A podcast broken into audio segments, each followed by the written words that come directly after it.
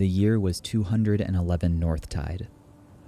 In a windswept field, amid countless miles of grass and heather, a small farmstead stood braced against the blistering cold.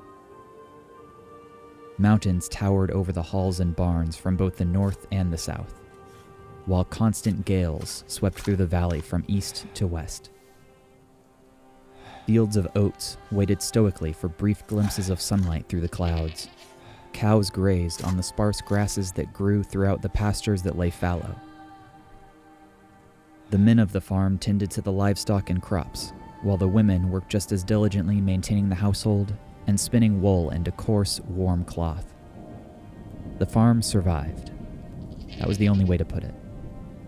Some years were better, some worse, but they always got by with just enough food to live on and just enough coin to buy any supplies they couldn't make for themselves.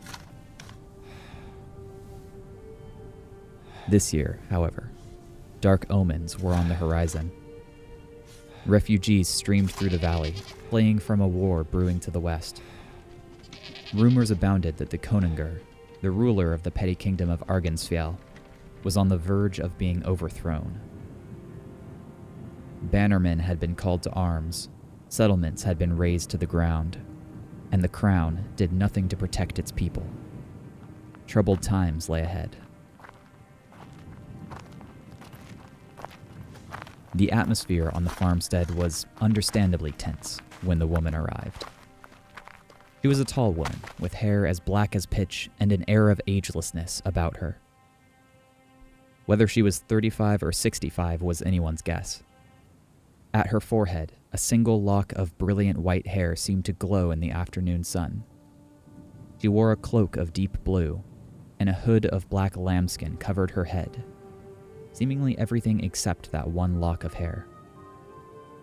Her gloves were catskin, a necklace of fine glass beads hung about her neck, and at her side rested a pouch filled with talismans and charms. In her hands, she carried a staff of iron, perhaps 3 feet long. A stone of deep crimson, streaked with milky white, was set in the tip of the rod. Her assistants accompanied her, 3 young women, none older than 20 years of age. Each wore a cloak of blue, but only their mistress wielded a staff, a symbol of power that her apprentices were not yet prepared for. As the woman arrived at the farmstead, the landowner came forth and greeted her. His home was plain, but he offered the woman the best room he could provide and a place for her followers to sleep in his hall. He gave the order for a calf to be slaughtered, and invited her to shake off the bitter chill of the road by the blazing hearth, as his servants prepared a feast. She was, after all, a guest of honor, and certain courtesies were to be expected. The tense mood faded somewhat as the preparations were made. The shadow of war still cast a pall over the farmstead, but it was mitigated somewhat by the traveler's presence. Every soul at the farm knew that her gifts may end up being the difference between prosperity and disaster. The woman was a Spakoner, a seeress. Spakoner roamed through Kjalti lands, offering their services to nobility and commoners alike in exchange for hospitality and gifts. Their prophecies were far-ranging. For jarls and warlords, a Spakoner may predict their success in battle or warn them of their doom upon the horizon. For bondi, the landowners and craftsmen and all other free folk of the realm, a seeress would speak of their prosperity or ill luck, and the bounties or troubles of the next harvest. No two prophecies were the same, and each was tailored to the needs of the seeress's clientele. The same gift of foresight, however, was a blade with 2 edges. It was true that seeresses were given warm receptions, feasts, and rich gifts by their hosts, but those offerings were given out of fear just as often as generosity. Amongst the superstitious who believe in prophecies and the telling of fortunes, it was whispered that Spakoner did more than simply tell the future. They controlled it. Who, then, would be so foolish as to give offense to a woman with an iron grip upon their destiny? far better to ply her with riches, bribing fate itself into smiling upon your household. The master of that remote farmstead knew all of this. His farm's survival rested on a knife's edge, and the wise woman's guidance could prove the deciding factor. All in due time, however. There were niceties to observe, and there would be no divinations until the feast had been concluded and the entire household was gathered in the great hall. There, they would breathlessly observe the Spakona's rituals, all accompanied by the chorus of her handmaids in an enchanting song, calling to all the spirits of the 9 realms, and await their future. Welcome to a world very much like our own, but with a crucial difference. In this world, folklore is rooted in stark reality. My name is John Kurnett, and I'll be guiding you through stories of strange events, close encounters, political conflicts, and tragic history, all set in a unique world that blends reality and mythology. This is The Wayfarer's Compendium.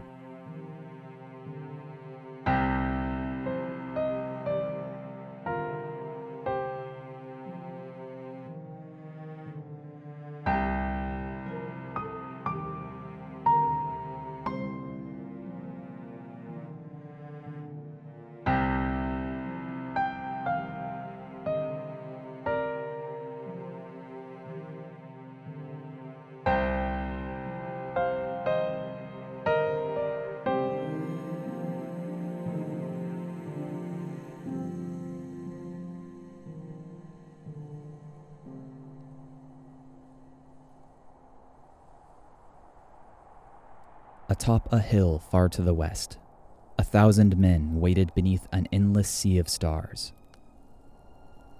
Tents dotted the landscape, interspersed with smoldering bonfires, pinpoints of light in the vast darkness.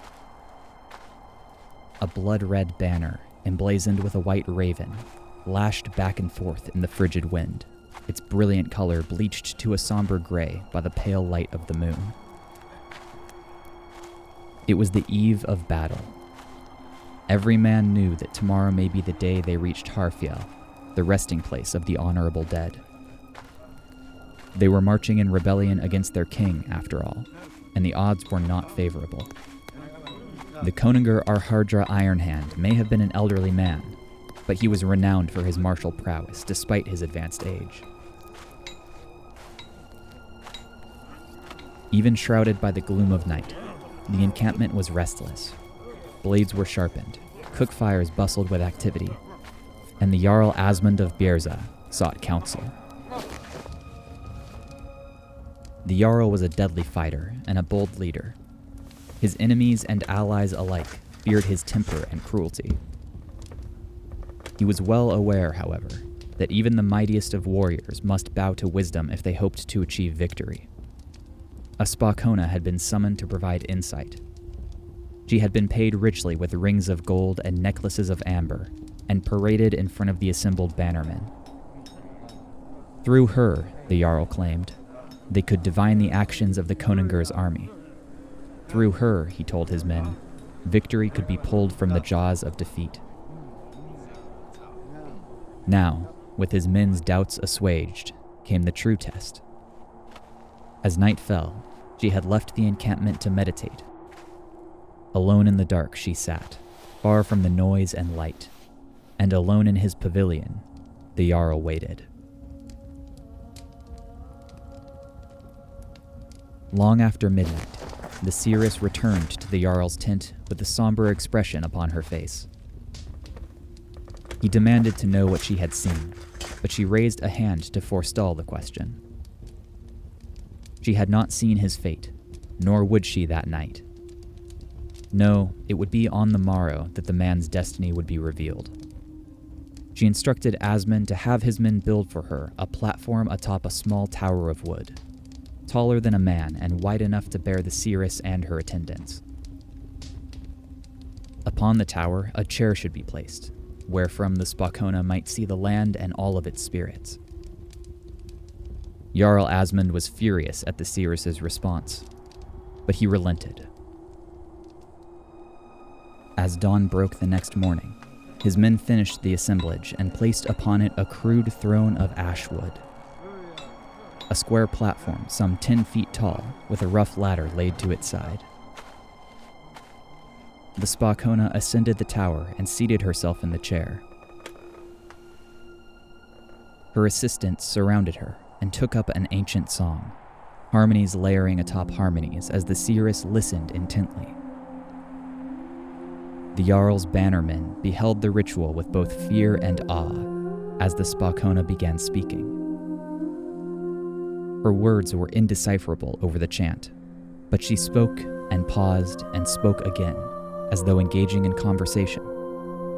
But to whom she spoke, none could say. At long last, the song finished. The seeress descended carefully to the ground and told the Jarl what she had foreseen. Should the assault occur at night, Jarl Asmund would be victorious. Should daylight be visible when the Jarl's swords met the Koninger's shields, defeat would be certain. If the Jarl heeded her counsel, then few of his men would die, and he would claim the kingdom that he had sought. He pressed her for more details, but she hesitated and said, "This is what I have seen." And so it was resolved that they would strike at the king's forces once the sun had fallen. By the time the sun rose the next morning, the melee had long since concluded. The Koninger's warriors lay scattered throughout the field of battle. The Koninger himself lay dead. Victory had been claimed, but at a price. Jarl Asmund's son and heir had been slain, and in his place, the Koninger's son had escaped with his life. Asmund was enraged. Confronting the Spakona, he accused her of treachery and false prophecy, crimes that could only lead to her death. But as he prepared to order her capture, she rebuked him. Had anything that she had predicted not come to pass? Had his men not taken the field? Had the Jarl not claimed his kingdom? He relented. She had not prophesied falsely, but he would not forgive the loss of his son. Instead of execution, he ordered her banishment, never again to step foot in the kingdom of Argensfjell. As she was dragged out of the pavilion, she called out one last time. The prophecy, she said, was incomplete. She had seen him conquer through battle and claim the realm as his own, but he would not hold it. He would die by the Koninger's hand. And then she left, never returning to her home and wandering the land for the rest of her days. Asmund scoffed. The Koninger was dead. Clearly, the crone had dreamed up a lie to unsettle the newly minted ruler. The realm was his and his alone, though his lineage may have been broken. And so it was that in the year of 211, a Jarl became a Koninger.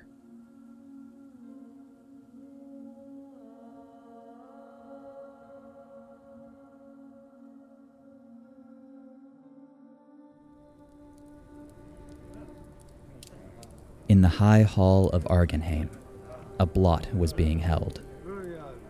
A feast was prepared, sacrifices were made to the gods, and mead flowed like water. Song echoed through the halls. The air was thick with smoke and the scent of burnt offerings.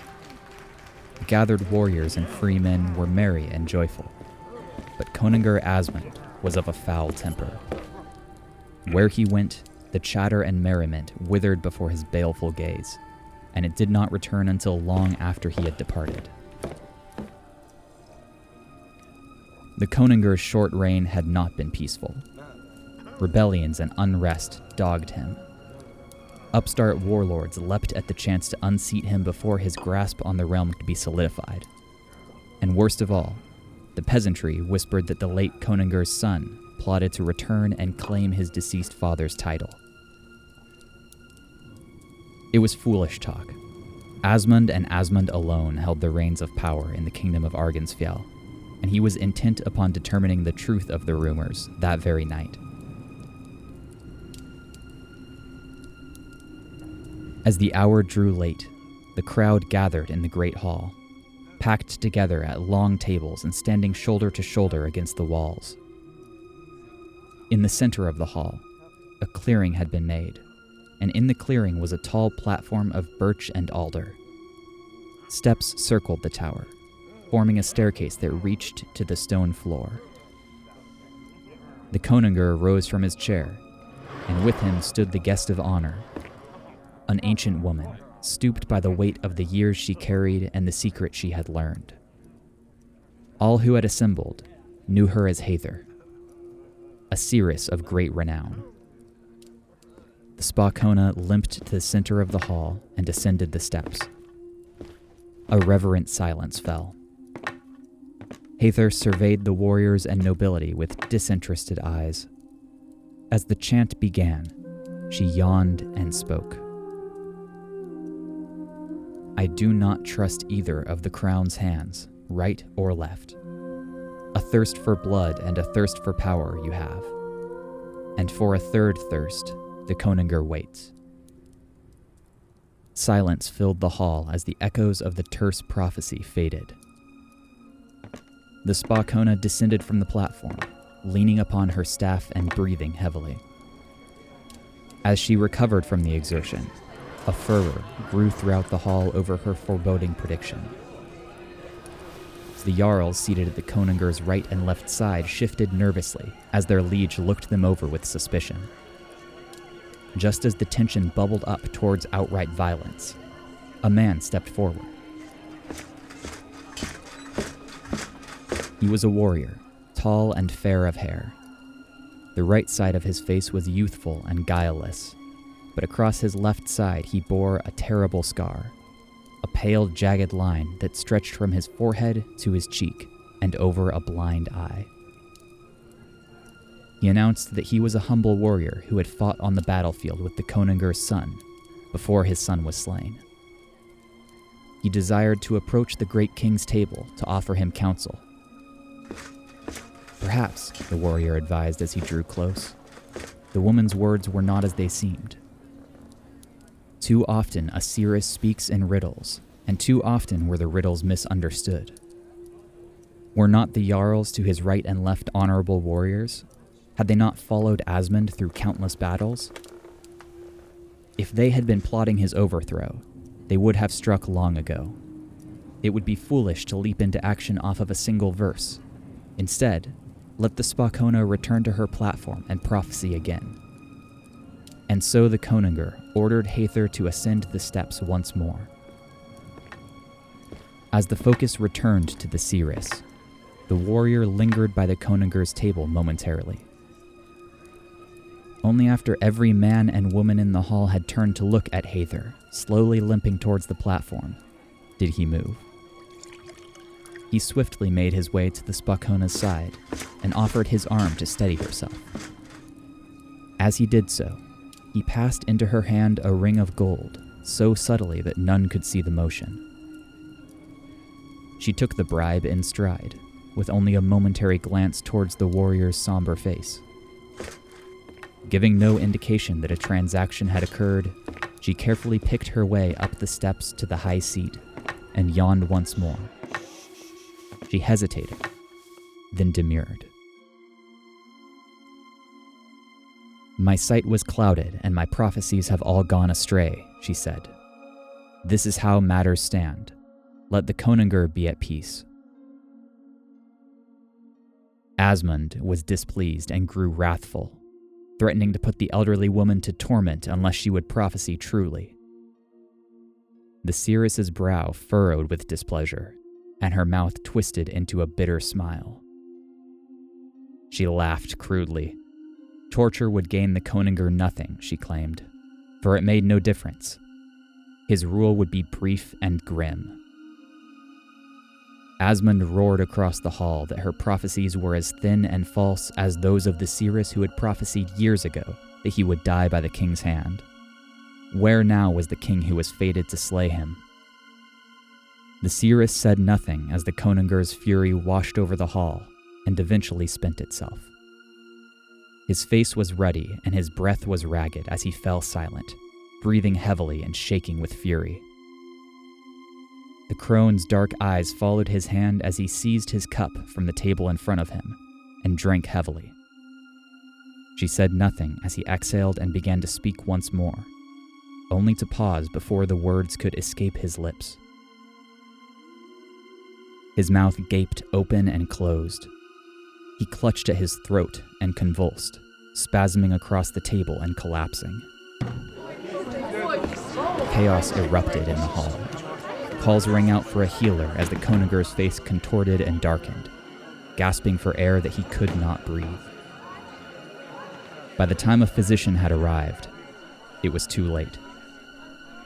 Koninger Asmund of Bjerza was dead.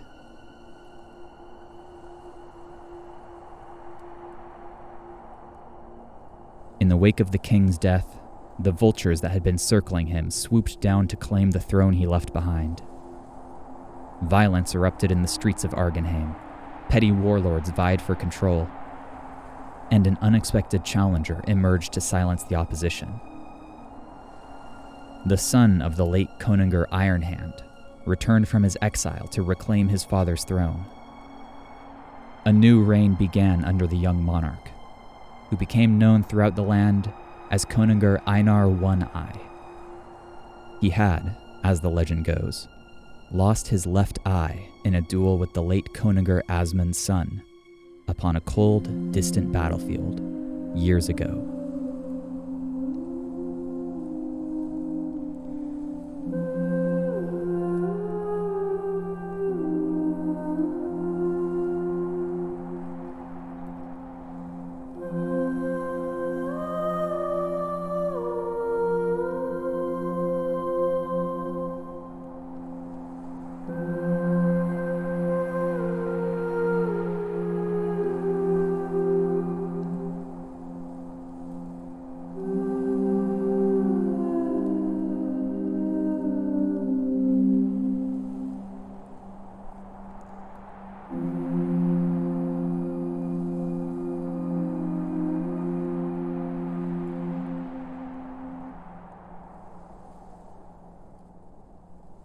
If you enjoy The Wayfarer's Compendium, the best way to support the podcast is to share it with your friends. Thank you for listening.